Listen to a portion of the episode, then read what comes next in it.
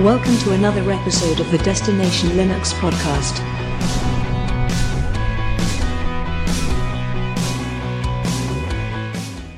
Welcome to episode 82 of Destination Linux. My name is Ryan, and with me here today are two beautiful people.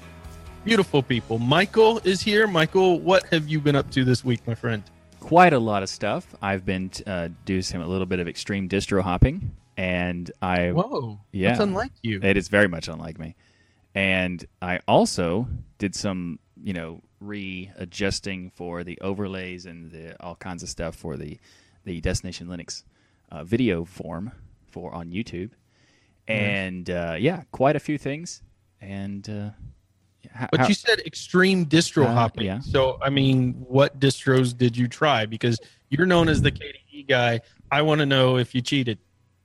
Okay, one, I did some testing for other distros, but that wasn't a part of the extreme. That was a part of a different computer, and the extreme Okay. distro hopping was for the setup of today's uh, recording.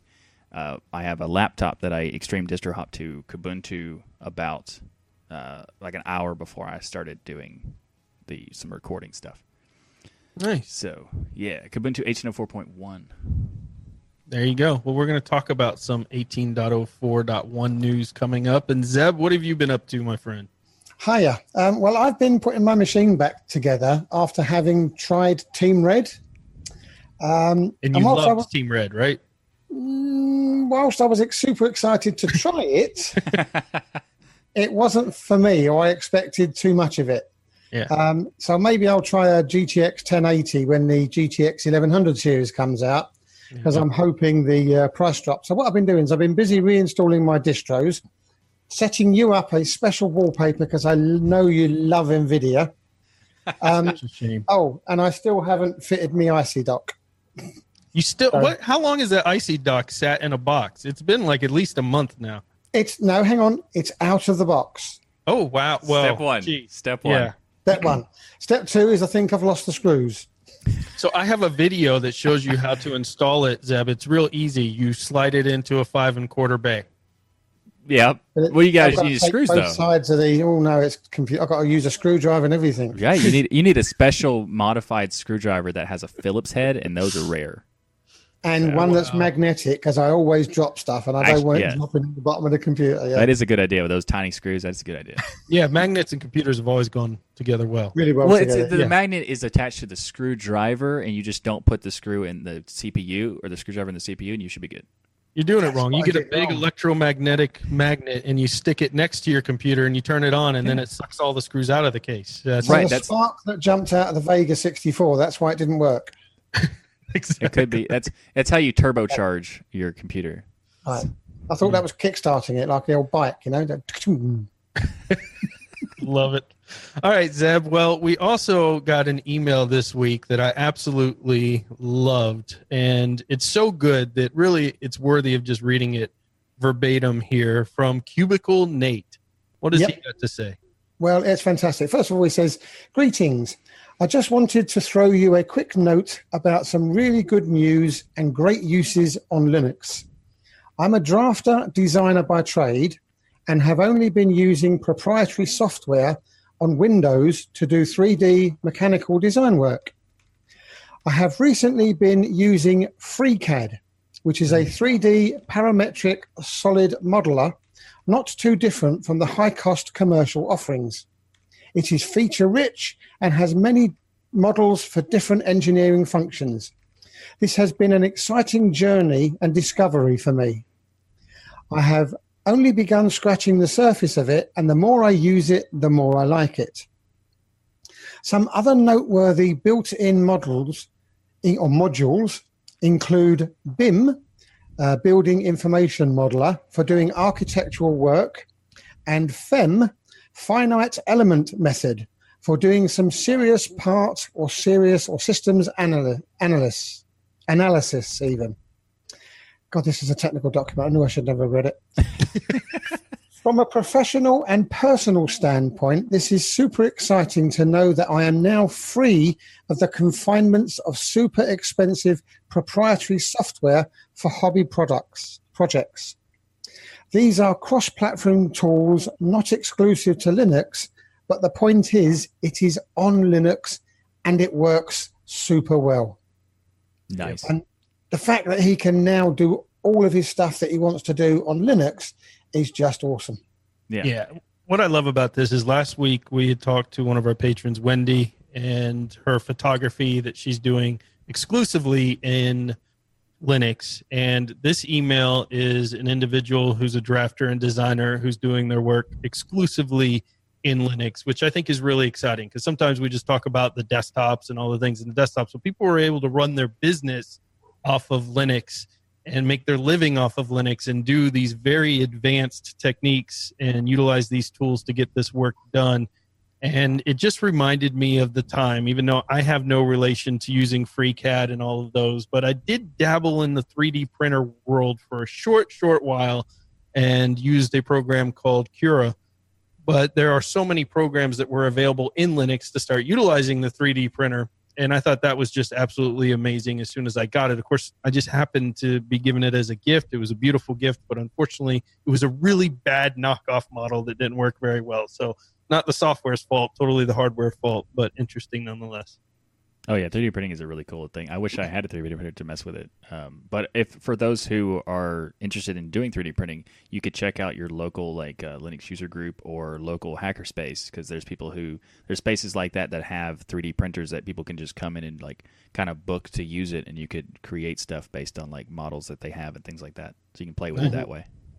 So this is a call out to all of the folks who email us. We get beautiful emails like this. We try to respond to them, but also if they're good enough, we like to bring them into the show itself.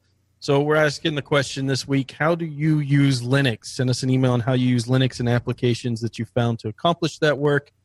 Comments at destinationlinux.org, and your email may be featured on the show because we definitely want to highlight that type of stuff more and more. Absolutely. Mm-hmm. So on to the news. Michael, you kind of let the cat out of the bag here, but Ubuntu, this is exciting. Everyone hold on. Ubuntu has their first point release, 18.04.1 LTS, and also 16.04.5 got its LTS release. So why does this matter? Why is this a big deal, Michael? Well, okay. For one, it's it's good that they have that, you know it's it's a maintenance thing and they are making a lot of bug fixes and things like that. So there's like a lot of under the hood stuff that is fixed, and it's important to have that as far as also like the uh, hardware hardware enablement stacks are getting updates for the kernels and things like that.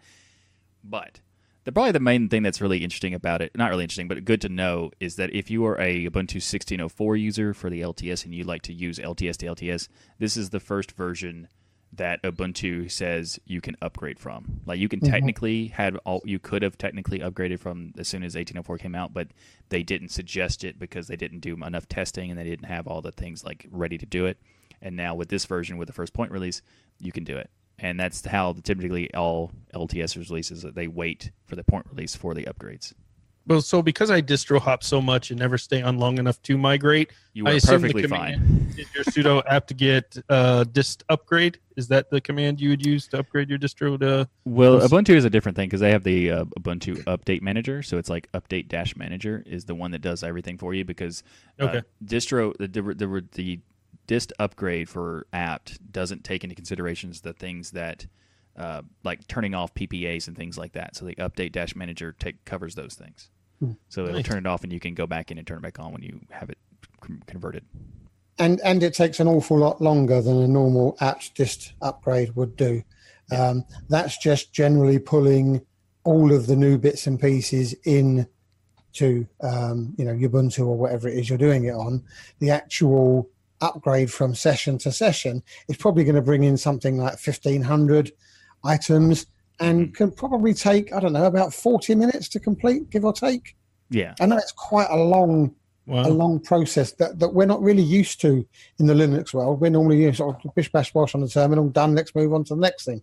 This does actually take some time, but it's very interesting to see what it's doing and wiping this bit in and bringing in the new bits and asking you to turn off all sorts of stuff. I've done it a couple of times and yeah, it's it's it's good stuff.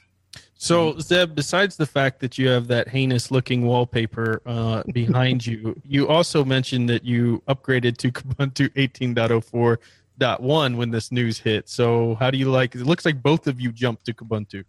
Yeah, well, I mean, I've I've been using Kubuntu since the first alpha when I heard that it was coming out, and it was rock solid from day one. And I followed it through to the alpha to the release. So I was really interested in putting the the 4.1, you know, um, release to the test to see if it performed as well as the original um, Kubuntu. And I have to say, it's sterling. It's exactly the same, rock solid. Everything works out of the box. Everything looks good out of the box and I've not had a, a single problem with it. It's a lovely distribution. Yeah, it's the best Kubuntu release ever, I think. Uh, Hmm. I- it, you know, I've only started, I guess it would have been back with 16. But the typical issues that I experienced when I was on NVIDIA and had KDE Plasma Desktop were always there. And then 18 dropped and all of that went away. No more artifacting, no more of the menu issues that I was having. The team there in Kubuntu 18, and we've said it before, this is the best work they've ever done, in my opinion, hmm which is what you expect to see. Yeah, I totally agree. It's it's um, a completely unbiased opinion on my part as well. It's the best uh, version of Kubuntu ever. Um, asterisk, I contributed to this version of Kubuntu.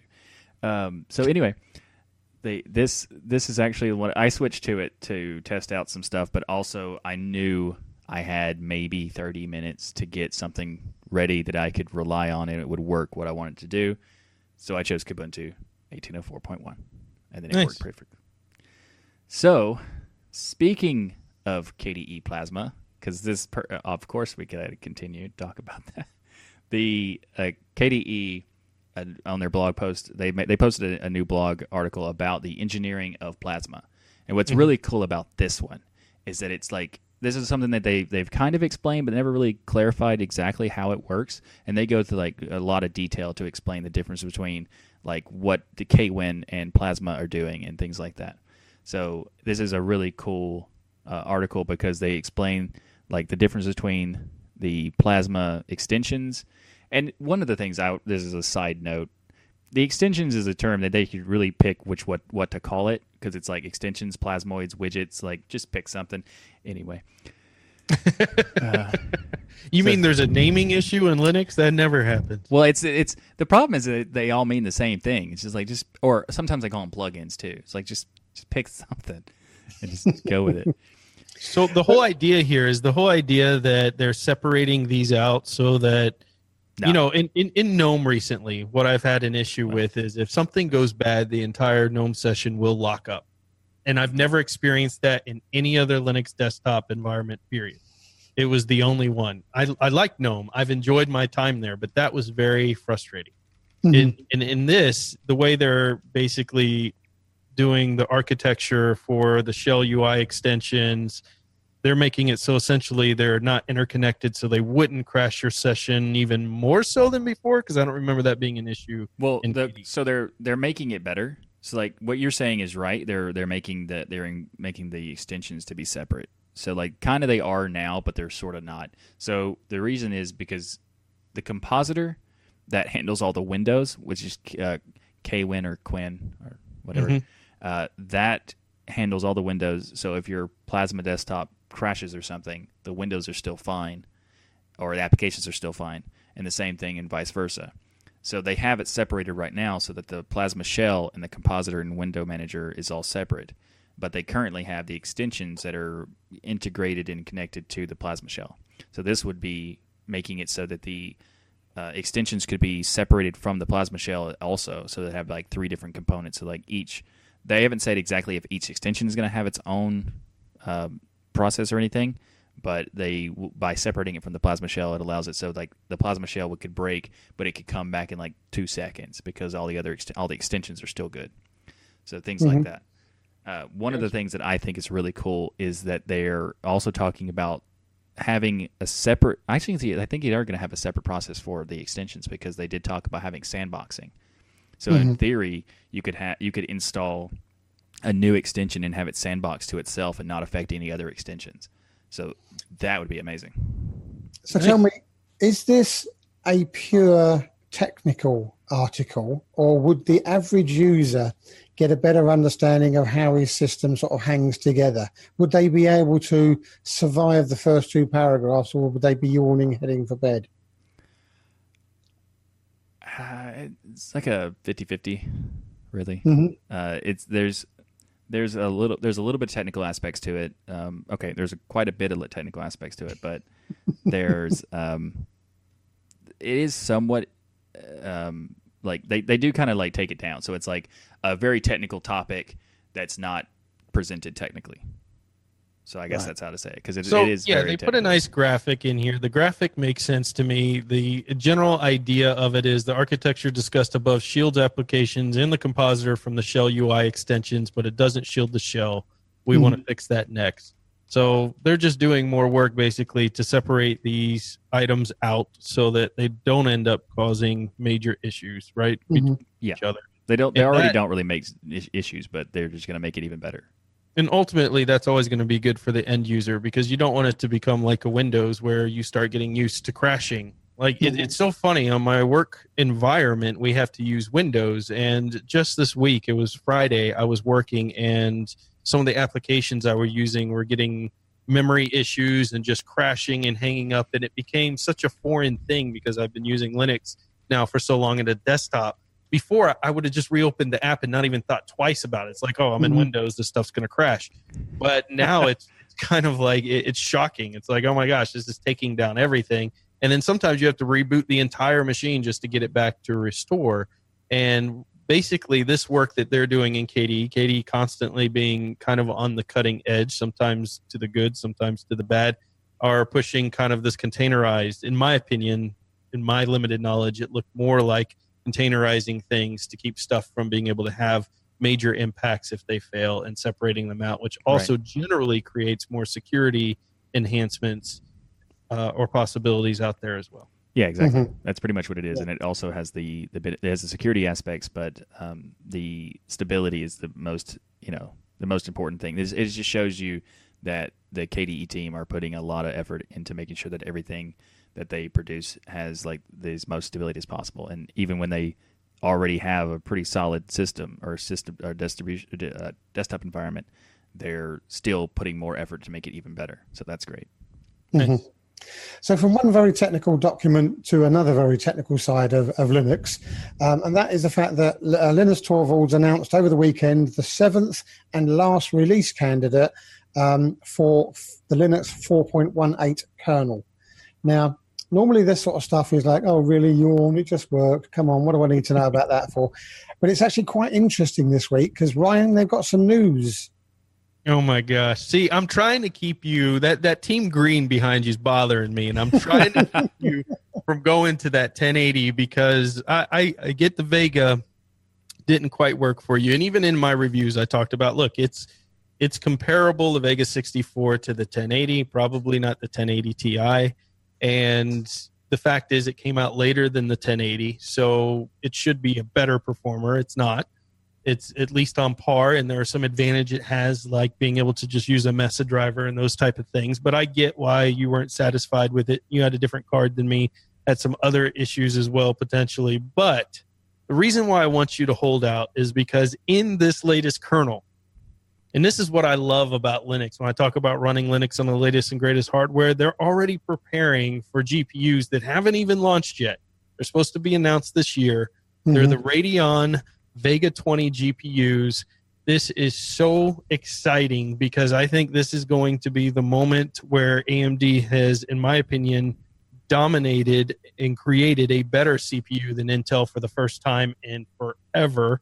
And now you have the Vega 20 GPUs. And the reason why this matters so much is the Vega 20s are going to be based on 7 nanometer technology, which essentially, to break that down into the easiest terms possible, the smaller that is, the faster it can get data back and forth. There's nothing that I know of right now. I don't think that's on that type of architecture, that small of an architecture. And these things are probably just going to soar. I say probably because I don't have one yet, although if AMD Mhm. will send me one, I'd be happy to test it. Yes. So there are many things within this kernel, but that one really stuck out to me because now instead of new hardware dropping and then we wait to catch up to it, Mhm. Linux now has in its kernel hardware that hasn't even been released yet, but it's ready for it when it drops. That is Mhm. awesome. Yeah, I, Nice. I, that's one of the things I love about love the fact that, that AMD is becoming you know much more open and you know integrating to the kernel as well. Uh, there's uh, Intel has been doing that a little bit, but to have a you know a manufacturer of like you know the high end hardcore type hardware is like much more interesting than well i mean it's not much more okay it's much more interesting to me so let's go with that Yeah, absolutely. and then, you know, in this, you get USB Type C and 3.2, better support for those connections, official support for Qualcomm Snapdragon 845 ARM chips, which I thought was interesting as well. And also variants for the Spectre, of course, mitigations and things like that. But you can see there's a lot of work. ARM is a massive beast of a company, and uh, they are producing just endless devices. Most phones run on an ARM architecture, but endless devices out there with ARM chips. They are arming them with ARM chips. And so seeing that support within Linux as well makes a ton of sense for me because they're a company that not a lot of people talk about, Mm-hmm. but a lot of people are probably using ARM processors somewhere, uh, Yeah. one way or another. almost So- guaranteed if you have a phone if you have a Yeah. smartphone you're almost guaranteed to have one I just Oh. used an ARM processor a moment ago as well. Was that a wine bottle, Zeb? An ARM bottle there. Oh, okay, gotcha. All right. So next in the news, though, we have the return of Korora 28. So the reason why Wendy uh, mentioned this article in our Telegram group that anybody can join, by the way, you don't have to be a patron to join that, but you can join our Telegram group. And Wendy dropped this article in here about Korora 28 coming back. And as you know, they kind of took a pause for a while, but the community wants it to return, and the community always gets what it wants. But the most interesting thing to me about this is when I went Fedora, when I went Team Red there with Fedora, I noticed that a lot of people were telling me you need to check out Korora. And of course, as my timing would always have it, that's when they put a pause on the entire project. yep So I never got to play with it. But now it's kind of back, Michael. Yeah, that's it's awesome. Uh, um, I'm so glad it came back because Korora was like one of the reasons that when I used did use Fedora, I always went with Korora because they added an extra bit of polish and uh, give you access to different repositories that you didn't previously have access to unless you knew that they existed. But with Korora, you get them immediately, and that's just awesome. So I'm I'm really happy to see them coming back with this. Uh, do you know if the maintainer of the original project is still involved, or is it like a community taking over thing? I think it's the community taking over, but I did hear some rumor of that he can make himself available if they get stuck. He just doesn't want to That's do cool. it full time. Okay, Yeah. that's good. I mean, uh, Which- it's being sounded just good. contributing in general is that's great. I mean, I was just curious Mhm. because I hadn't heard about it yet, but yeah, it's fantastic. Yeah. Now, one of the things they do need to try and fix, which is why I didn't um, attempt to use this before, or rather, I should say, I did attempt to use it, but it suffers from the old Fedora problem of if you don't allow it to format your UEFI part or your EFI boot partition, it says you haven't got one. Mm. Um, and at that time, I wasn't prepared to do that because I only had the one EFI and it had all of my other distros installed. But what I've done now with my SSDs on my setup is I've given each individual SSD its own potential for it to have an EFI boot partition. hmm And now I can put a, a Korora on it. And the worst that's going to happen is it will just chew up one partition. It's not going to ruin the rest of my the my, my setups. So I'm, I'm going to look forward to using this because I had heard really good things about it before. Yeah, I'm definitely. I'm definitely interested in seeing what your experience is for that because if it if it does, you know, with with the, having the EFI, the separate EFIs, that would be really interesting to see what that happens. Yeah, Mhm. now right now it's just XFCE, so that's the only desktop environment. Although they're working and bringing other desktops, obviously XFCE being the best, it's the most important Hey, to get yep. done first. So Mhm. I'm very happy to see that as well, and it is beautiful. I played with it in a virtual box. I haven't done a full install of it yet, and it looked gorgeous. I mean, there were I didn't have I didn't couldn't see any issues blatantly. Of course, VirtualBox isn't a fair comparison. I want to see it actually on hardware, but it, Mhm. in the VirtualBox, some of them fail during that test, and that's really bad. Uh, it looked very beautiful and very simple to use and figure out, and like they had tied it all together really well for being a community project that they're kind of reviving here. So I think that's awesome. I love to see that. So um, hopefully they'll add the best desktop environment KDE Plasma to the next version as well. Um, but something that's being added to Firefox, which is really good, is they're now going to be having out of process extensions being for the Linux version of Firefox, and that's coming in uh, Firefox 63. So you love Firefox, Michael. You've I, been a um, proponent of it. You got me to switch, which Yeah. was a smart move uh, to, to come to Firefox. But I really kind of got stuck here at a moment. I'm like, this guy loves Firefox so much, but this feature actually has been with Mac OS and Windows for a long time, apparently. So the next topic on the uh, show is um, So does does Mozilla really like Linux or what? Why don't we get the features the same time as everybody else? I have no idea. I can't answer that one at all. I have Yay! Mark a note on a calendar. Michael stumped. Yes, I stumped him finally. So okay, Firefox is the best browser, but it is unfortunate that they didn't have this until now. But it is Mhm. good that they do have it. So that's you know, incre- Well, this isn't like a little feature. This isn't Right. like, oh, um, you know, here's something to allow you to view pictures in a gallery. Like this is basically taking the extensions again, like we were talking about earlier with the Plasma team and what they're doing. Mhm. But this is in the browser. They're taking those extensions and they're basically breaking them out into their own dedicated processes, which means they're no longer going to crash your browser if the extension fails, which is a really great thing. And it also adds some security in containerizing those extensions. So this is a like a big deal. You would think you would put this in Linux first. We're Well- the ones who you listen. Windows only adopted security. We were born in it with That's Linux. right. All right. That's right. That's Yeah. right. But to be to be clear, uh, the electrolysis system had separation between the main core and the tabs. This is now giving it so like your extensions can ha- can take advantage of the electrolysis system. So it's uh it, it's kind of there. You already had majority of the the separation that Chrome does, but now it's it's even better. So that's going to make it more reliable for the extensions and have a extra security to it. Um, but I think that there's some issues is that some of the extensions might need to be rebuilt if they weren't paying if they if, they, if they're haven't been updated in a while that might need to be con- uh, taken into consideration for that. But what's uh, what's really cool about it is that it will be on by default for all extensions when it when the next release when when that particular release comes out. So we're now going to get the complete picture, which is nice. Yeah, I mean, okay. So Firefox is great.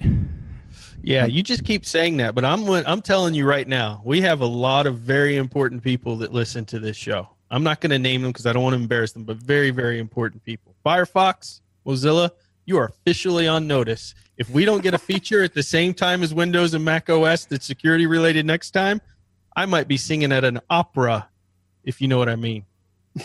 Opera browser. That's what I mean. Listening anyway, to some Vivaldi music. Is that what you're saying? Vivaldi. Yeah, I'm gonna be listening to some Vivaldi music. Yeah. All right.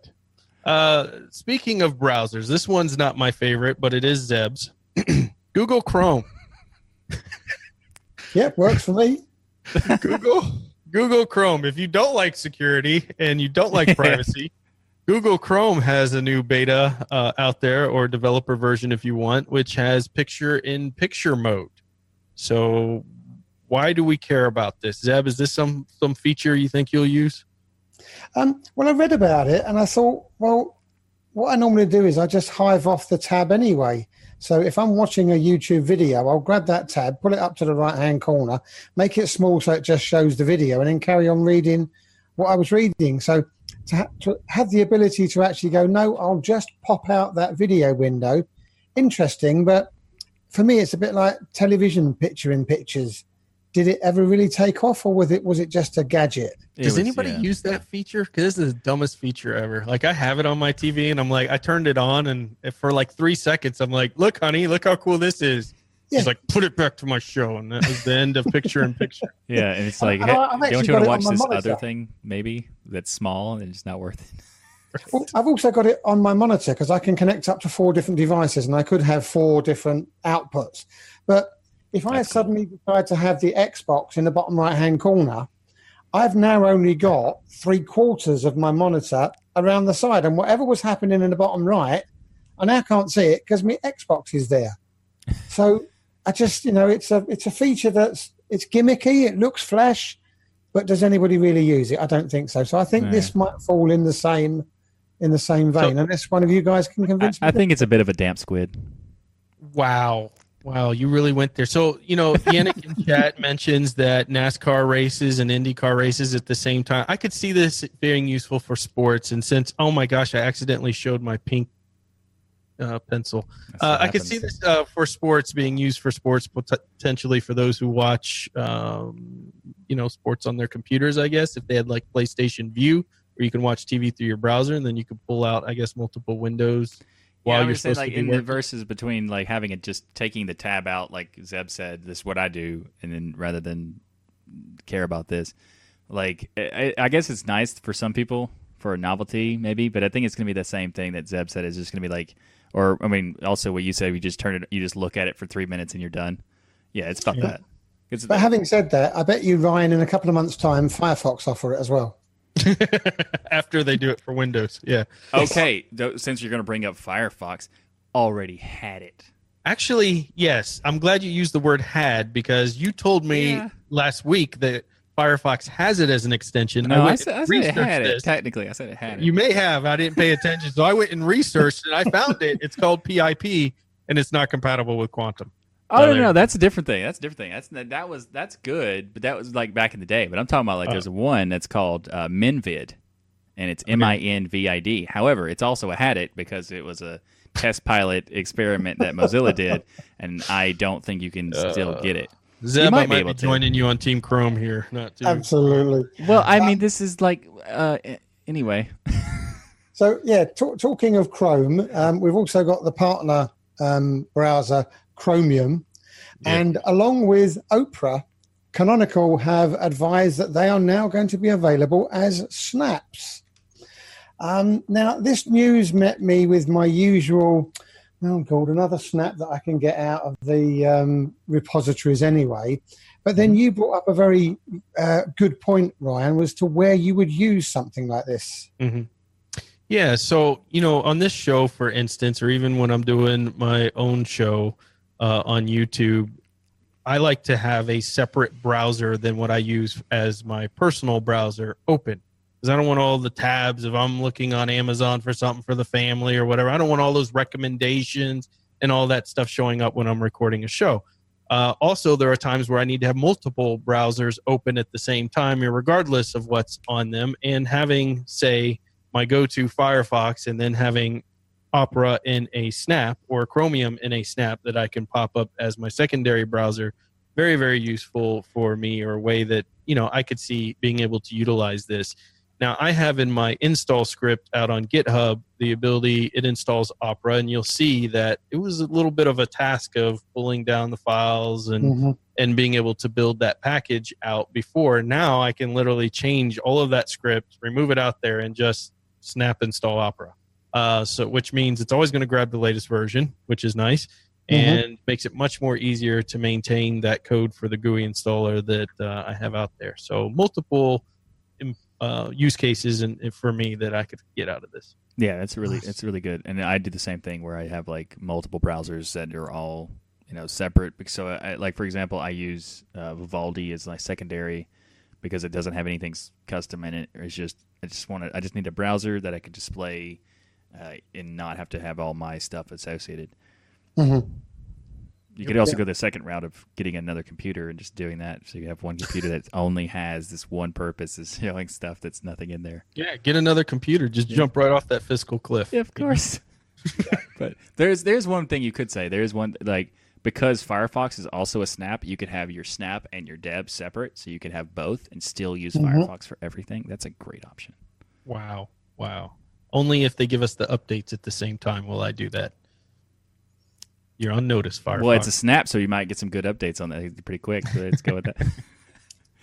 Speaking of uh, something that's uh, coming out of the uh, rumor mill, essentially, um, the there's a possibility that Windows 10 may be going bye bye, and with replacing it would be a desktop as a service, where you pay a subscription fee to use your machine. I, I, I love this idea. I, I, I encourage Windows, Microsoft to continue with this plan. I think it's brilliant. I am so excited It for is it. the best option they could possibly give us. Yes. Exactly. It's the greatest gift that will keep on giving. So I, I, first saw this in the Computer World article that they were talking about this, but this is why it's caught attention. So pe- people may not realize that if you are dealing with Windows licenses on an enterprise, this is already a thing.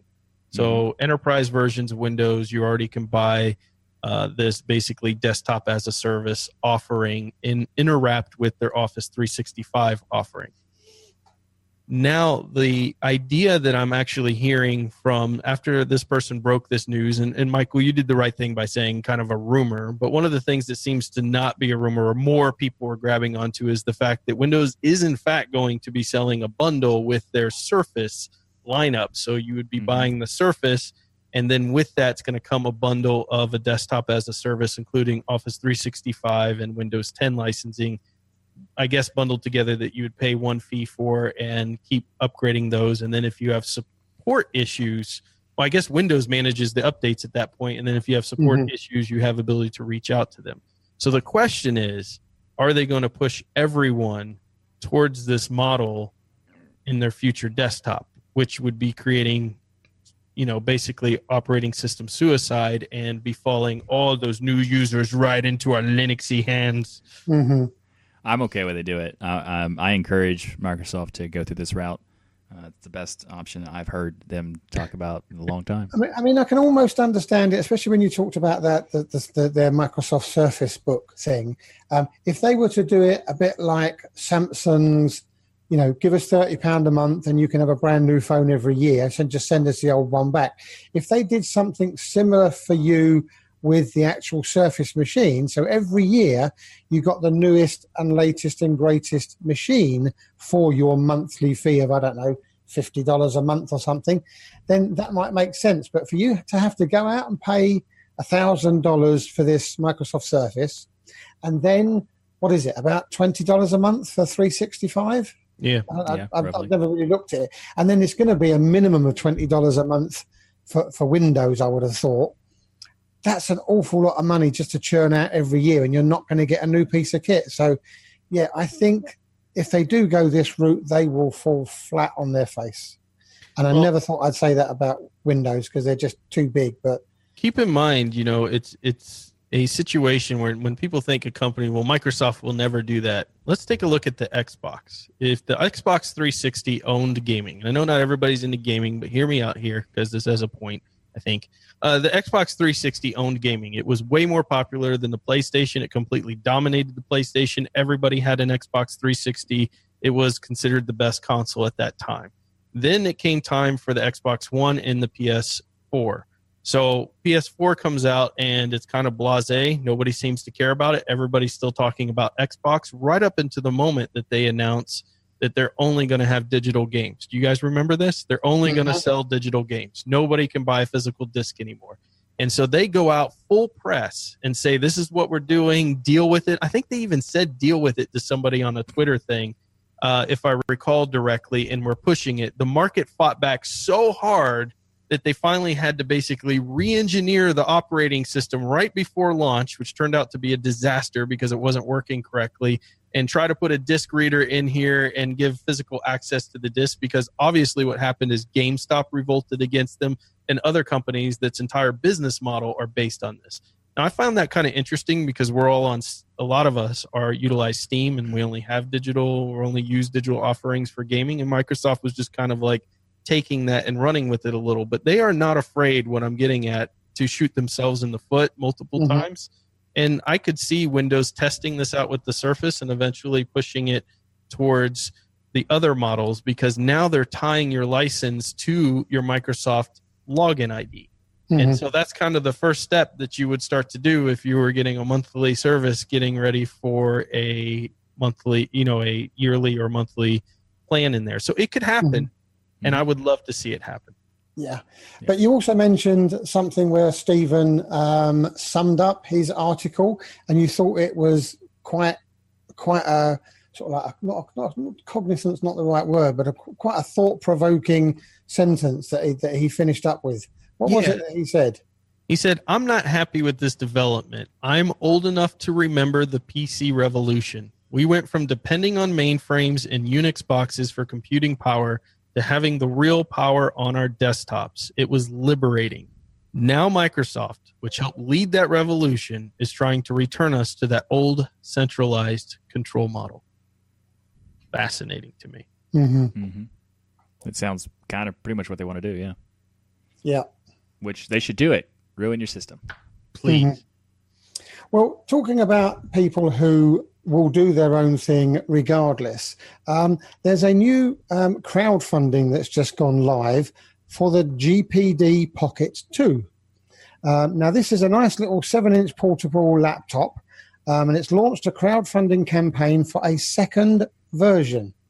Um, so, this niche mini laptop has some interesting use cases and is a great travel buddy but this time round there's no linux support You're dead to me. um, so what, what happened to all of those people who, who went out and supported and helped them get the GPD Pocket one? Okay, okay i know they've now got their little tool but surely they were thinking okay yeah we'll do the two when it comes out and we'll get an even better no sorry boys windows only is it? Well, the, the GPD Pocket is an interesting situation because they, when they first announced the first Indiegogo campaign, they didn't even have a working model. Like they had like 3D renderings and stuff. So the fact that they actually created something that legitimately became like a decent device, like I mean, it's ridiculously expensive for the tiny little thing it is, but uh, the I actually got to use it for about 15, 20 minutes once, and at a conference, and it was really fun and surprisingly good to type on. Like not, you know, it was still a tiny keyboard, but surprisingly usable while still being a tiny keyboard. And the first time I used it, I got like maybe two percent, um, like two percent error rate for typing. So it was it's actually not bad, but Yeah. I think the problem with it was the, the when they made the GPD Pocket One, they made the Ubuntu version and the Windows version, but the Windows version had more powerful hardware and more RAM, so the there was no reason to get the Ubuntu version because you, they kind of made it like less, you know, less incentive. You're going to spend Less appealing, right? yeah, if you're gonna, if you're going to spend hundreds of dollars and the difference between one and the other is like 60 bucks, well you're just going to get the other one because it's more powerful, why wouldn't you? And then people and the people who wanted to have it like the person I talked to who let me borrow like play with their uh their GPD Pocket in at the conference told me they got the Windows version because it was more powerful and they just put Linux on it. So I think the mm-hmm. vast majority of people who wanted to do Linux would also be you know aware of that that problem and just get the mm-hmm. Windows version. So the maybe the GP Pocket looked at it as like people didn't want the Ubuntu version or whatever the Linux version, but maybe they just didn't take into consideration that why would someone pay five hundred dollars for an inferior of their own product? You know, Well, that's where I was going to go with my next my next section because it talks about having it's only a seven inch screen, but it's got a 1920 by 1200 touchscreen, an Intel Core i3 mobile Kaby Lake processor, Mhm. four gig of RAM, 128 gigabyte E eMMC5 um, hard disk, I guess, for five hundred and twenty nine dollars. Yep. Who's going to spend that money on that? I mean, apart from Mister Gadget over here. I find it highly listen, if they had put Linux on it and had a Linux model, I would be interested even paying although I think for the specs and what it is, it's a now some people who travel a lot, I could see this being very nice to be able to stick in a pocket of a laptop bag. For instance, I always have to bring my work computer with me. Mhm. But I also want to bring a personal computer that I do personal stuff on because I don't mix the two. I don't do anything personal on my work computer. So having a little laptop that I could throw in there quickly would be a great thing to have. At $529 with four gigabytes of RAM, which to me, the minimum right now is eight. I know you can do things on four, but I just have to have eight for everything that I run to really feel like the operating system and everything is snappy with what I'm doing, whether it's using GIMP or other things. When you got four gigs, it just really starts to take a toll on the system yeah, in my experience. So I, I need eight gigabytes of RAM. When I look at this and the fact that they're not supporting Linux now, so I'm not going to give them more money than what they're worth. I'm going to evaluate them on the hardware they're giving.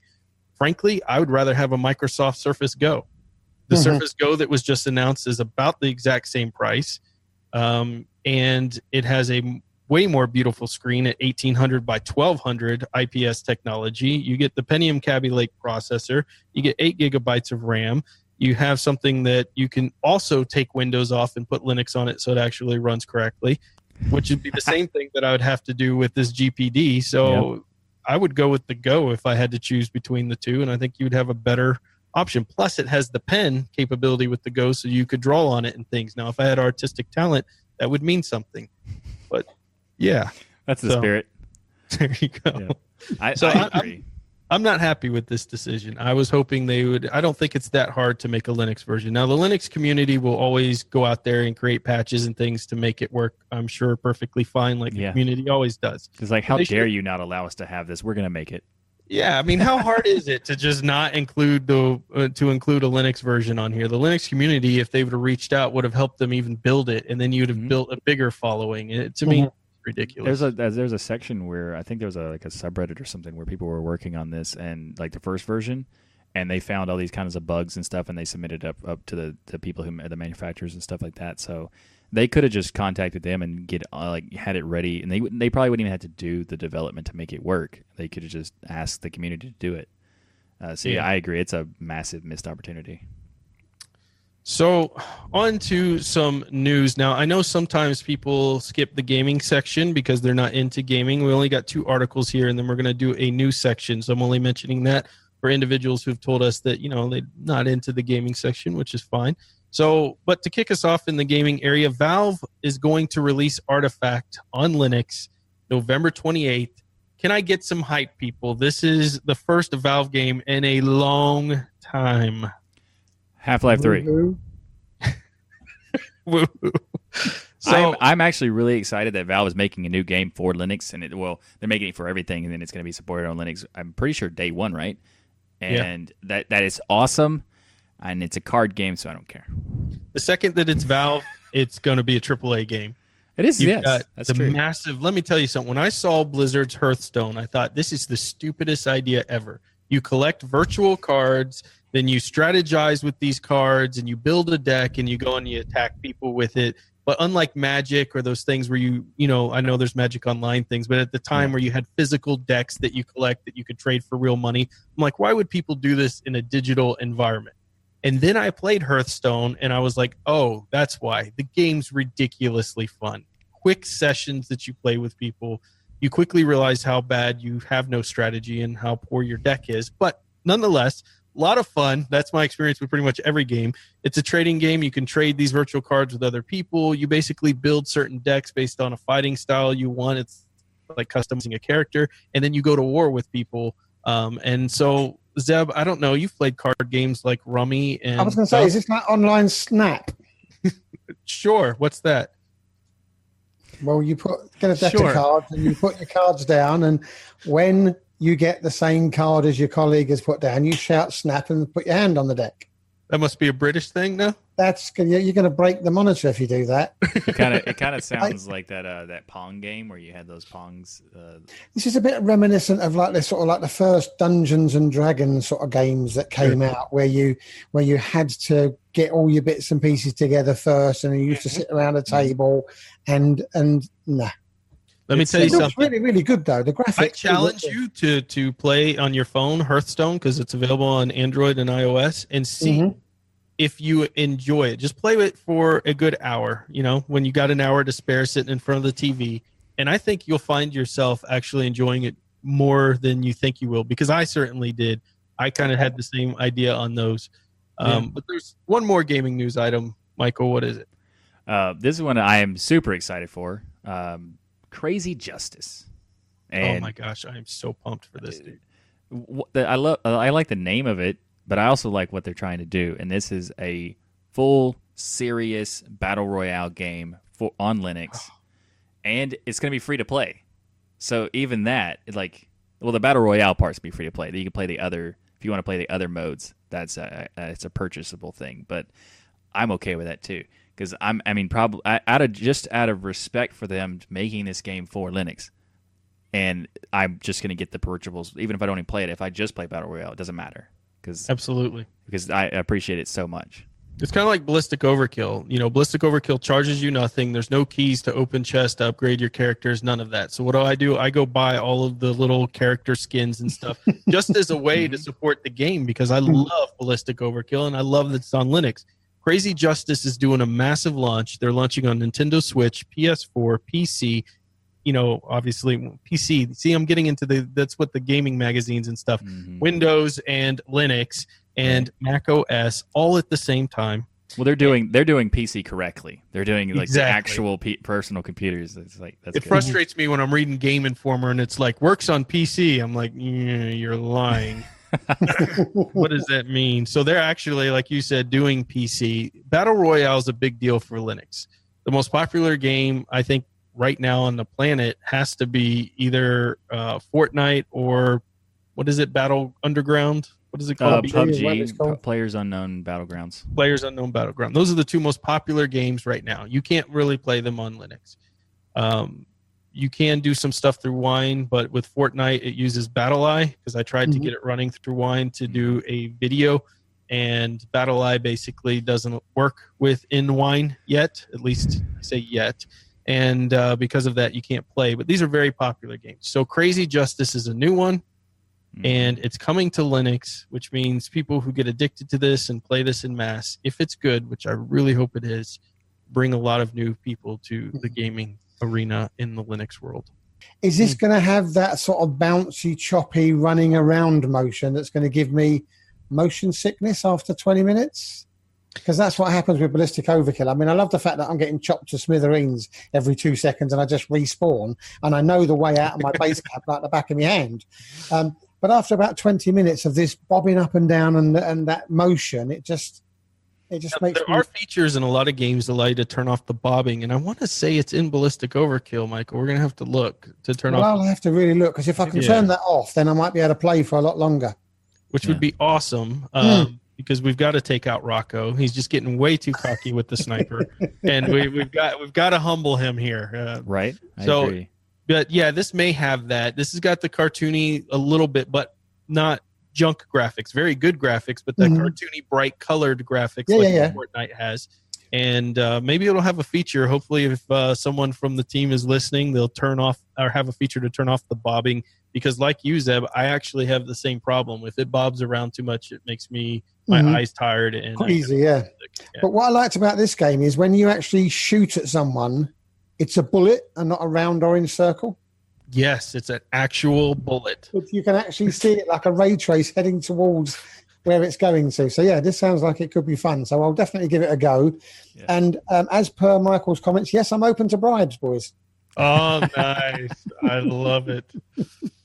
All right. So now we're going to do a new section that we've added, which will go into our shows going forward tips and tricks of the week. So we're going to have a software spotlight and a tip that we pick out. And some of these will be easy, and some you'll be like, oh, I've always known that. And some you may not know. And in fact, this one sounds easy, but I didn't know it. And I am so happy to now know it because it's made my life a lot easier. What is it, Zeb? Um, well, I mean, I, I discovered this probably about two years ago now, um, because one of the things that Peppermint Linux does is, is it has everything minimalist, and that includes all of the borders on any windows.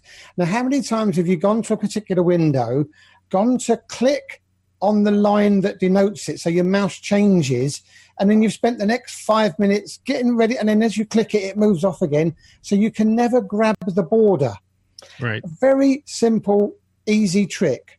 Put your mouse near the border where you want to move. Hold your finger on the Alt key, right mouse click, and then drag the window to wherever you want to take it. Now, if you do that in the corner, then you can do both options at the same time. But if you just do it on one edge, you can go up and down or left and right.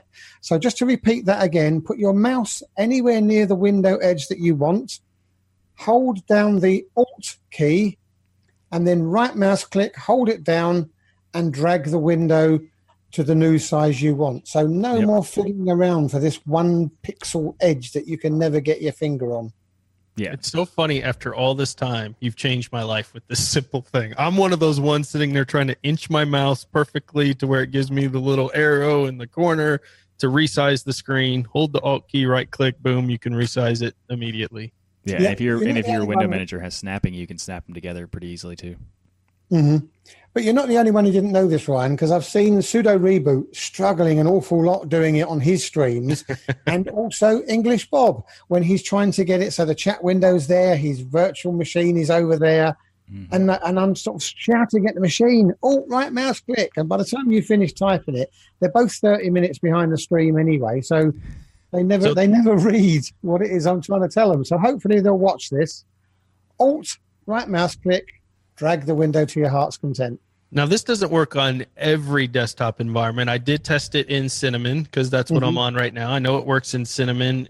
Michael, was there some others that you know of it doesn't work with? The last time I tried it in GNOME, it didn't work.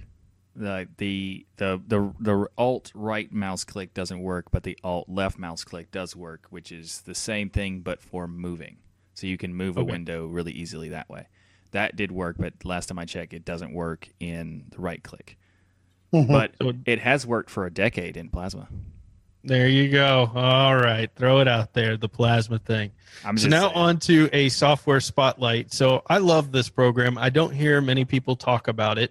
I am not a fan of Logitech's webcams by any stretch of the imagination, although we're all kind of forced to use them because they're the only player. I'm not a fan because they write nothing for Linux. So you can't, all the features you buy if you get a 922X to remove backgrounds or change contrast and all of that stuff, you have to find another method to do that because Logitech hates me, us. apparently. Yeah. So there's a program out there called guvcview, G-U-V C-View. It's a webcam application that lets you go in and change brightness, contrast, saturation, resolution, all of those things for your webcam. I have used it for the Logitech. I have used it for external cams that I have set up, camcorders that I had set up doing my video earlier. Um, so what it does is when you go and you change those settings in guvcview, it also saves them. So when you exit out and say then open OBS or open Zoom, those settings are still there in your Logitech webcam. So the, the contrast, the brightness, the white noise, all of that still saves within those settings, making it to me an invaluable tool because we utilize that so much with podcasts and doing YouTube videos and those type of things. Oh yeah. So guvcview, it's awesome. Yeah, I started playing with it because um, I when you when you put it in the show notes, I was like, oh, okay, I've I've used this before, but only for the most basic features of using of like displaying a webcam, and then I started playing with it, like, oh, this is way more useful than I thought it was. Yeah. It's definitely awesome. So that is the end of our show, our first show without our beloved friend Rocco, but he has been hanging out in the Telegram groups and has some more free time to play box. So if you miss him, go check out the Destination Linux Telegram group. And a big thank you to each and every one of you for supporting and watching and listening to the show, even though we're adjusting to the three host format here. You guys have done nothing but show love and shout outs and comments and telling us the show must go on. And in fact, right now, we've never had this many patrons sitting in a room watching us do this show live. So that means so much to us uh, that you guys give us that kind of support. So, Zeb, how can people get a hold of us? Yeah, I mean, I know I bang on about it every every week, but please remember that you can get back to us and let us know what you think, or, or ask any burning questions. Um, we've got numerous methods. We've got email, which is comments at destinationlinux.org. We've got our tele, telegram. I'm going to say telephone group there. Our Telegram group, um, Discord, Mumble, our website destinationlinux.org, Google, sorry, Google Plus, Twitter, and of course the comments at the end of this video when we post it. Um, and I know I keep saying it, but it, really is important because for the last two weeks now, we've had two excellent emails from users giving us their experience Mhm. um, about how they use it or allowing us, myself and Rocco, to have a little giggle at, Rock, at Ryan's expense with, uh, with the Honda video. So it really does make up a big part of the show. So keep telling us h- how you how you feel about it. Yeah, absolutely. And uh, remember to, to like that smash button Oh my god. and to uh, subscribe if you haven't already. And uh, also, if you uh, this is something interesting, I, I kind of wanted to just throw it in there. You ever see that? like most podcasts you listen to, they'll say something like uh, "rate us in your in your favorite, uh, you know, po- podcasting app, rate you know, rate and review and blah blah." Turns out that's almost impossible because they say that because they don't know there's only three of those podcast apps you can actually do reviews and ratings. and that's Stitcher, Podcast Republic, and unfortunately iTunes. There you so- go. If you want to do that, feel free to do so, and that's how you can do it at this point. But we do love those reviews. There was a point on iTunes even where there were zero reviews. Now we have tons of five star reviews out there, which Yep. absolutely makes our day. And we are reaching out to the patrons more as we change the format of the show uh, to meet. You know, we're not going to change everything. The heart of the show will always be Destination Linux, but as we make changes because of the three host format, uh, we are going to reach out to the patrons to give us advice, and we've put polls out there to get information on when we should release our recordings and make those adjustments. But we appreciate so much your patience with us as we figure out this new stuff here and get things rolling back as usual. So, everybody, have a great week, and remember the journey itself is just as important as the destination. Thanks, everyone.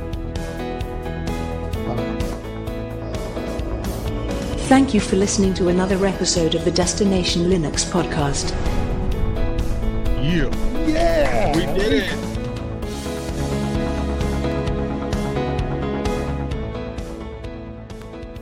Are you recording? Yeah. Okay, good. Am I? Do I have audio? Uh, maybe. Does the overlay work? Yes. The overlay works now. Uh, okay, we're gonna do the whole audio testing thing.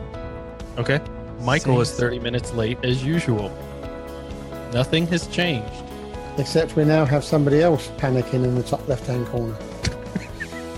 Technically, the edited version, I'm gonna be on the top right corner, so it's close, and I am Hmm. panicking.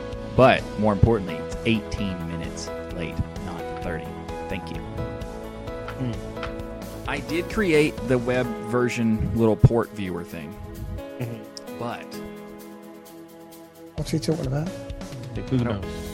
I don't think anything's working over there. If we probably could see his screen, who knows? It's who just a cares? Just let him, do- except let him say it so he can get done with it and be over. I feel like he's panicking because his computer's on fire and he's not telling us. And he's like, I don't know if the fire's going to go out on its own or if I should just not say anything. um, that's a fair. uh, Okay, we'll assume it worked. How about that? There was a couple uh, issues that happened during the stream, but none of them are. are I can fix all of them. It's just Mhm. like, a couple things happened, but Like, uh, well, one time I accidentally scrolled I'm away, s- so this capture was weird for like half a second. no, we've never had this many patrons show up. That's pretty awesome. Awesome, isn't it, eh? It's Showing fantastic. some love right when we need it most. You know? I, I appreciate every one of you who showed up. And OBS, you see Okay. the audio thing going like this?